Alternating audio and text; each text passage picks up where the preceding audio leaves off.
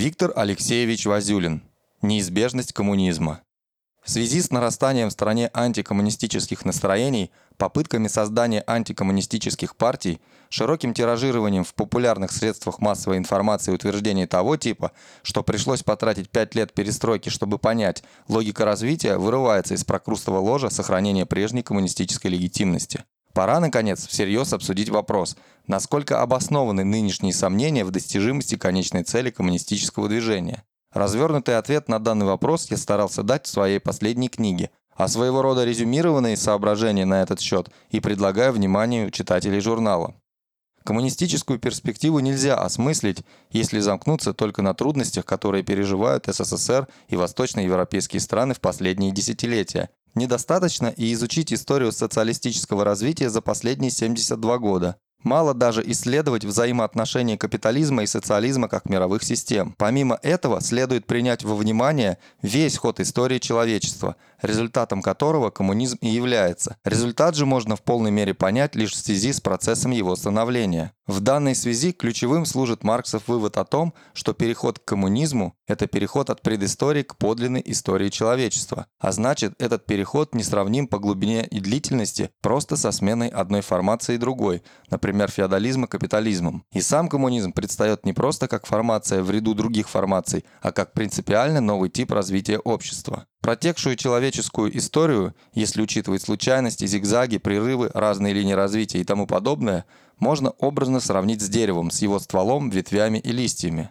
Если же выделить закономерный, основной ход этой истории, то есть сосредоточить внимание на стволе дерева, обнаружится, что последний имеет вид как бы витка спирали, а человечество в настоящее время находится где-то ближе к концу такого витка. Обычно этот виток, в тех случаях, когда его характеризуют, рассматривается по схеме – доклассовое общество, классовое общество, бесклассовое общество. При подобном подходе, который, кстати сказать, более или менее развернуто так нигде и не реализован, акцент делается на классовом обществе. Оно и служит точкой отсчета, а остальное определяется посредством отрицания. Не классовые, до- и послеклассовые общества. Мне думается, исторически созрели или созревают условия для более глубокого осмысления этого витка спирали человеческой истории. Доказательство данного тезиса, очевидно, должно начинаться с характеристики отношений человека к природе. Как известно, исходно это были естественно возникшие отношения, когда имело место преимущественно потребление результатов самодействия природы. Такое отношение к природе доминирует до тех пор, пока господствует добывающее, присваивающее хозяйство. Добыча есть использование готовых предметов природы, пусть и при помощи произведенных средств воздействия. Последние возникают, разумеется, с возникновением человека, как биологического существа, но впервые они начинают определять материальную жизнь общества с переходом от присваивающего хозяйства к производящему.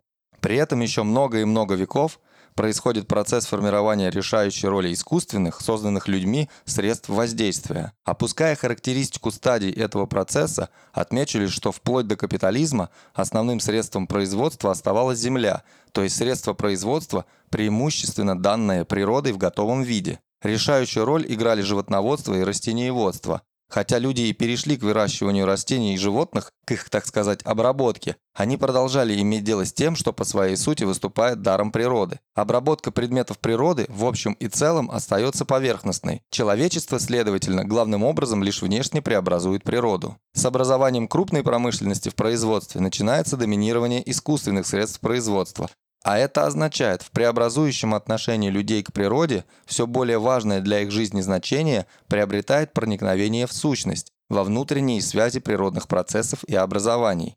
Переход от средств производительного воздействия на природу, данных в готовом виде природой, к производительным средствам воздействия, требовавшим уже непосредственных усилий человека для их производства и их использования, означал переход к самодействующим средствам. Это было как бы возвращение к исходному пункту, к самодействию, но уже к самодействию искусственной природы. Причем со временем самодействующие, автоматически действующие средства сами начинают производить себя, автоматы начинают создавать автоматы. Иными словами, осуществляется самовоспроизводство самодействующих средств воздействия на природу. Момент возвращения к исходному пункту заключается, конкретнее говоря, в том, что человек вновь имеет дело с такими процессами создания способных удовлетворить его потребности предметов, которые в немалой степени совершаются сами собой, без непосредственного труда. Однако это всего лишь как бы возвращение, ибо, во-первых, рассматриваемые процессы ведут свою родословную от труда. Во-вторых, автоматизированное производство в конечном счете направляется трудом людей в соответствии с их потребностями, то есть остается подчиненным труду, остается средством производительного воздействия людей на природу. Это не естественно возникшее, а искусственное и подчиненное своим создателям средство, хотя и ставшее в значительной мере самодействующим, то есть независимым от людей. Последние получают возможность все более гибко использовать в своих целях производство как целое. Нечто аналогичное происходит с материалом, предметом производительного воздействия. Сначала применяется материал данной природой в готовом виде, Затем такой материал, который предварительно обрабатывается в процессе труда, но сохраняет свои исходные природные свойства. Заключительный этап – создание искусственных материалов с заранее заданными свойствами. Следовательно, с одной стороны, человек имеет данный природой материал, использует природные закономерности. Но с другой стороны, он не просто приспосабливается к природному материалу, а сознательно ставит и реализует задачу его преобразования. Это изменение отношения к материалу определяется прежде всего развитием средств труда. Вся протекшая история человечества – это история преобладания механического производства – применение главным, хотя и не исключительным образом, механической формы движения. Такое преобладание – печать происхождения человека из животного мира. Рука – орган механического перемещения. Труд со всеми его атрибутами становился и утверждался в преимущественно механической форме движения. По сути своей ручной труд приспособлен именно к механической деятельности. На основании же определившихся ныне тенденций можно прогнозировать, в будущем все более значительную роль будет играть преобразование именно процессов. В механическом производстве в основном преобразуются предметы. И на первый план выдвинутся технологии, базирующиеся на использовании более высоких, нежели механическая, форм движения. В конечном счете производство, по моему мнению, станет преимущественно биологическим. Биотехнология уже сегодня – одно из самых перспективных направлений развития науки и производства. Однако переход к биопроизводству тождествен овладению природой всего живого, включая человека в качестве биологического существа.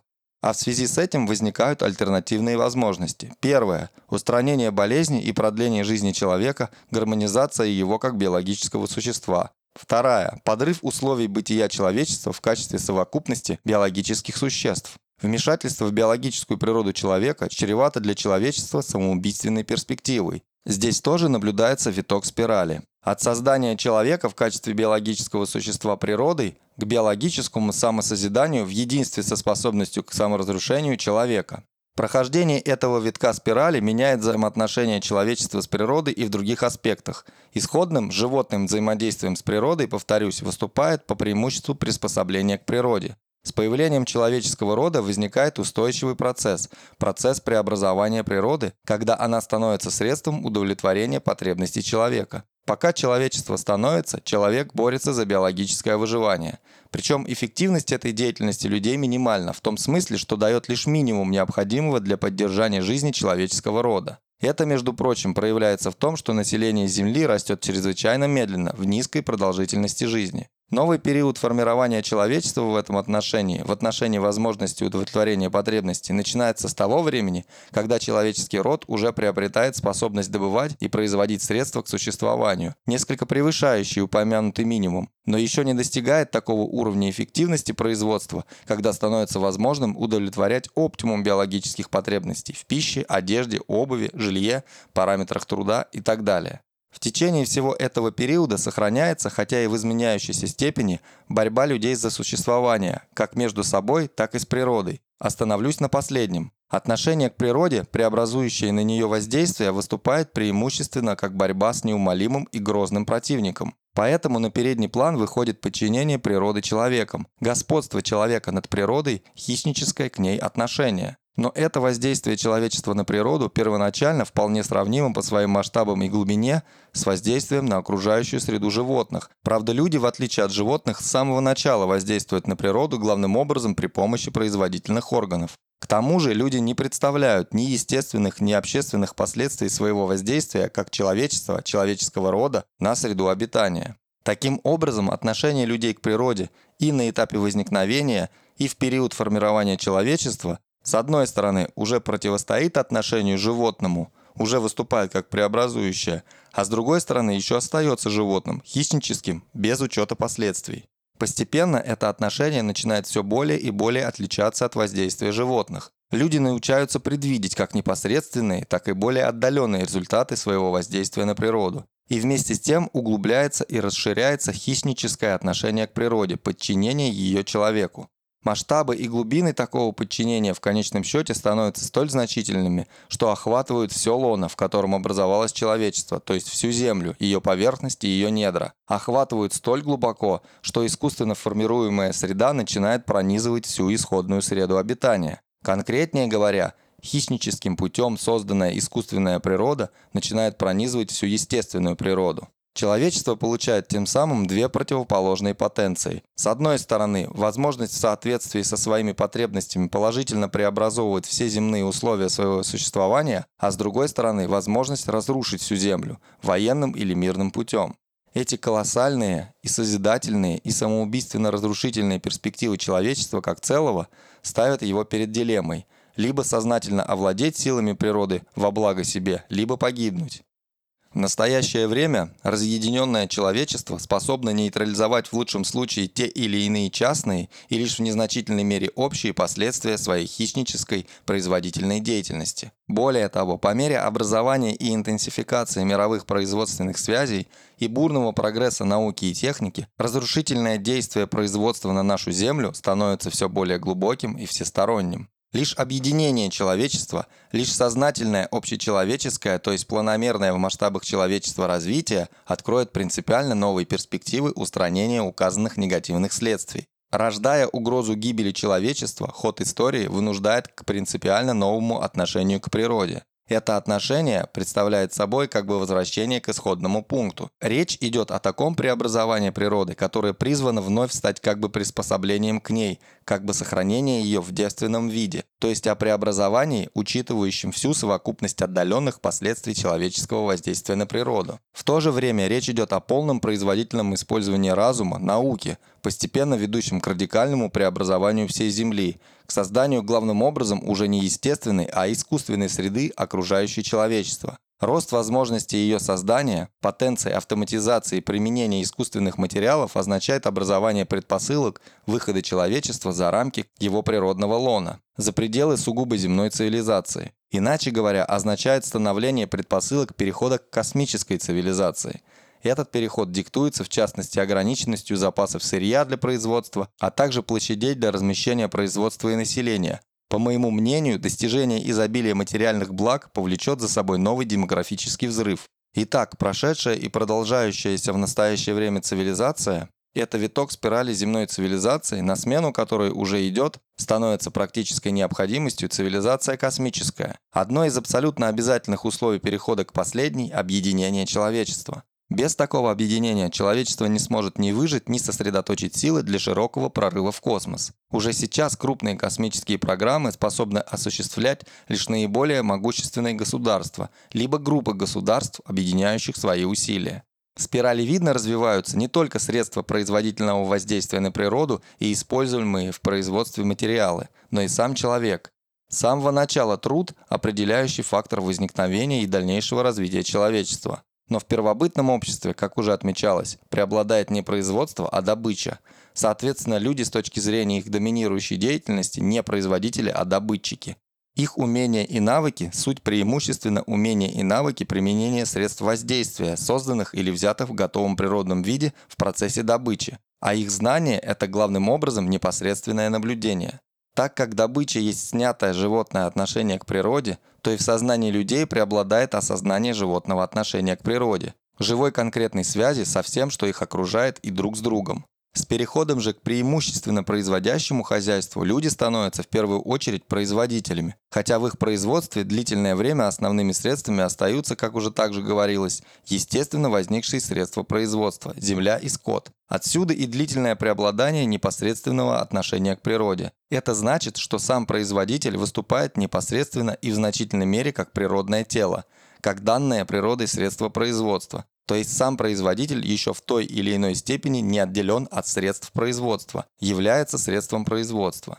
Разделение средств производства и производителей, выделение производителей происходит по мере развития и распространения произведенных и воспроизведенных, созданных трудом средств производства. Среди них вначале преобладает средства труда, приводимые в действие индивидуальным ручным трудом. Распространению ручного труда с его разделением или без такового соответствует упомянутое выше начало проникновения в сущность процессов и явлений, осознаваемых, однако, лишь в форме единичности или особенности, то есть противоречащем сущности виде. Поскольку же предпринимаются попытки познать сущность в чистом виде, постольку это познание существует как догадка, обычно связанная с изрядной дозой фантазии. На основе развития ручного труда в конечном итоге возникает разрыв между физическим и умственным трудом, а также между опытным и теоретическим знанием, причем производственное значение имеет именно первое, а не второе. С развитием машинного производства, превращением его в доминанту, преобладающим становится механический, физический труд по применению машин. Вместе с тем совершенствование, а тем более создание и тиражирование новых типов машин во все большей степени требует теоретических знаний. Сам опыт постепенно превращается в экспериментальную деятельность. Теоретическое и экспериментальное знание приобретает непосредственное производственное отношение. Машинное производство таким образом готовит почву для устранения разрыва между физическим и умственным трудом, предварительно доводя его до предела, между опытным и теоретическим познанием. Однако окончательно и вполне эта почва подготавливается развитой автоматизацией, когда труд, связанный с прогрессом автоматизированного производства и общее управление этим производством начинают доминировать над простым применением машин. Как известно, с развитием простого машинного, а затем и автоматизированного производства развивается общественный характер труда. Историческая эволюция характера труда происходила также спиралевидно. Исходным пунктом был, естественно, возникший коллективный труд, он был обусловлен необходимостью самого выживания человеческого рода в суровых природных условиях, абсолютной невозможностью выжить в одиночку. Затем развивается индивидуальный ручной труд. Капиталистические производственные отношения первоначально и возникли на основе ручного труда, приведя далее к его кооперации. В процессе кооперации и разделения ручного труда происходил переход к машинному труду, что знаменовало и переход к собственно общественному характеру труда. Таким образом и осуществлялось как бы возвращение к исходному пункту, к труду объединенному. Развитие, резюмирую, шло от получения предметов потребления к проникновению в сущность осваиваемых процессов, к выделению сущности в чистом виде, к теории и опыту, основанному уже на использовании теории, к науке как производительной силе. Применение науки в этом качестве есть уже реализация теории эксперимента как общественных феноменов в общественной же практике – в производительной практике общества. Спирали видно развивались также отношения людей друг к другу, к анализу коих я и перехожу. Развитие шло от естественно возникших коллективных связей к разрушению этих связей, к выделению людей из первобытных коллективов и к образованию обособленных индивидов, объединенных тем, что все остальные служат для индивида лишь средством поддержания его собственного существования, а уже от этих связей к подлинно общественным связям людей как личностей, при этом, если исторические исходные коллективы малочисленны и обособлены друг от друга, то в конце этого гигантского витка спирали коллектив – это объединенное человечество в целом. Что же лежит в основе этой спиралевидной динамики? В соответствии с марксистской методологией, проанализированное выше развитие производительного взаимоотношения с природой. Несколько огрубляя, можно сказать, при господстве в производительном взаимоотношении с природой средств производства естественно возникших, в отношениях между людьми господствуют связи, также возникшие естественным путем. При господстве же созданных средств производства доминируют, собственно, общественные связи между людьми. Созданные и воспроизводимые средства производства в общем и целом развиваются в направлении от индивидуальных, приводимых в действие ручным трудом, к собственно общественным по своему характеру. Собственно, общественный их характер в результате прогресса машинного производства становится даже технической необходимостью. Общественный же характер производства обусловливает объединение людей, общественную собственность на средства производства. Степень развития этого характера обусловливает в конечном счете и степень реального обобществления. Эволюция производственных отношений на базе развития производительных сил и в единстве с ним идет, конкретнее говоря, от рода племенной и общинной собственности к частной собственности, кстати, частная собственность как таковая более всего соответствует именно ручным средствам труда и от нее к общественной собственности на средства производства. Очень важно иметь в виду, что исторически первоначально производительные силы и производственные отношения в указанном выше смысле тождественны. Конечно, это не абсолютное тождество. Различие между ними имеется с самого возникновения человека. Затем в период формирования человеческого общества на первый план выходит существенное различие между производительными силами и производственными отношениями. Однако полностью момент их непосредственной тождественности в этот период не исчезает. В докапиталистических антагонистических формациях этот момент выражен явно и определенно. Раб и отчасти феодально зависимый крестьянин прямо включаются в состав средств производства, выступают говорящими орудиями. При капитализме непосредственное тождество производительных сил и производственных отношений почти исчезает, однако в неявном виде и в определенной мере все же сохраняется. Рабочая сила есть вещь, подлежащая продаже – то есть она не отличается в этом отношении от любого другого товара. А будучи купленной капиталистом для производительного использования и извлечения прибавочной стоимости, рабочая сила приравнивается в такой ее функции к средствам производства, становится формой бытия переменной части капитала. Следующий этап – восстановление тождества производительных сил и производственных отношений, однако на новой основе. Это иное, новое тождество, связанное прежде всего с освобождением человека от непосредственного труда по применению автоматизированных средств производительного воздействия на природу. Данное освобождение означает передачу искусственным средствам производства сначала функций физического воздействия на природу, а затем и все более сложных интеллектуальных его усилий. Направленность этой тенденции такова, что человек вытесняется самодействующими средствами из сферы труда. Объем живого труда, в котором нуждается общество, следовательно, в конечном счете не может не сокращаться. Сохраняющийся же труд все более опосредованно связывается с конечным продуктом, причем в этом труде сохраняются лишь самые сложные его функции. Конечно, охарактеризованная тенденция осуществляется и не в чистом виде, и не по прямой восходящей линии. Известно, например, что автоматизация на определенных начальных стадиях ведет к росту малоквалифицированного труда. Самодействующие средства производительного воздействия на природу создают в последнем счете предпосылки для сокращения рабочего времени, необходимого для воспроизводства и каждого отдельного индивида и для покрытия общественных нужд. Уменьшение продолжительности рабочего дня, как и облегчение условий труда. Открывается перспектива того, чтобы усилия, затрачиваемые индивидами в течение общего необходимого рабочего времени, составили меньшую часть тех производительных усилий, на какие способен человек. Это создало бы возможность большую часть этих усилий осуществлять свободно и целиком в соответствии с непосредственными интересами индивидов. Передача машинам физических функций человека вызвала потребность в развитии физической культуры. Если труд преимущественно направлен на внешний для человека предмет, то занятие физической культуры по сути своей есть развитие человека в качестве самоцели. По мере же передачи машинам интеллектуальных функций будет расти потребность индивидов в интеллектуальной культуре. Само развитие средств производства создает возможность, а природа человека как социально-природного существа это требует, жить полной жизнью, при которой физическая и интеллектуальная культура становится необходимостью и потребностью. То есть необходимостью и потребностью становится физическое и интеллектуальное развитие индивидов как самоцель. Здесь дает себя знать и другая тенденция. Сама биологическая жизнь как единство и противоположность жизни и смерти требует постоянной борьбы за жизнь со смертью. Труд, возникший как средство поддержания физического существования, сформировал биологический вид человека. Тем самым этот труд оказался не только тем, от чего стремятся избавиться, но и тем, без чего человек не может существовать не только специфически, в отличие от животных, но и даже как биологическое существо особого рода. Иначе говоря, человеческий труд не только тяжесть, обуза, а и первая жизненная необходимость. Потребность в нем, будучи с одной стороны социально-природной, с другой стороны воспитывается. Это потребность здорового человеческого организма в трудовом напряжении. И по мере устранения чрезмерной интенсивности и продолжительности труда, облегчения его условий, потребность в нем выходит на первый план. Коммунизм как итог развития есть отрицание отрицания предшествующей истории. Коммунизм – это новый этап развития человечества, который сам, видимо, будет иметь различные стадии развития. Только коммунистически, только подлинно объединившись, человечество будет в силах окончательно устранить угрозу своего военного истребления, а также опасность вымирания от побочного действия производства.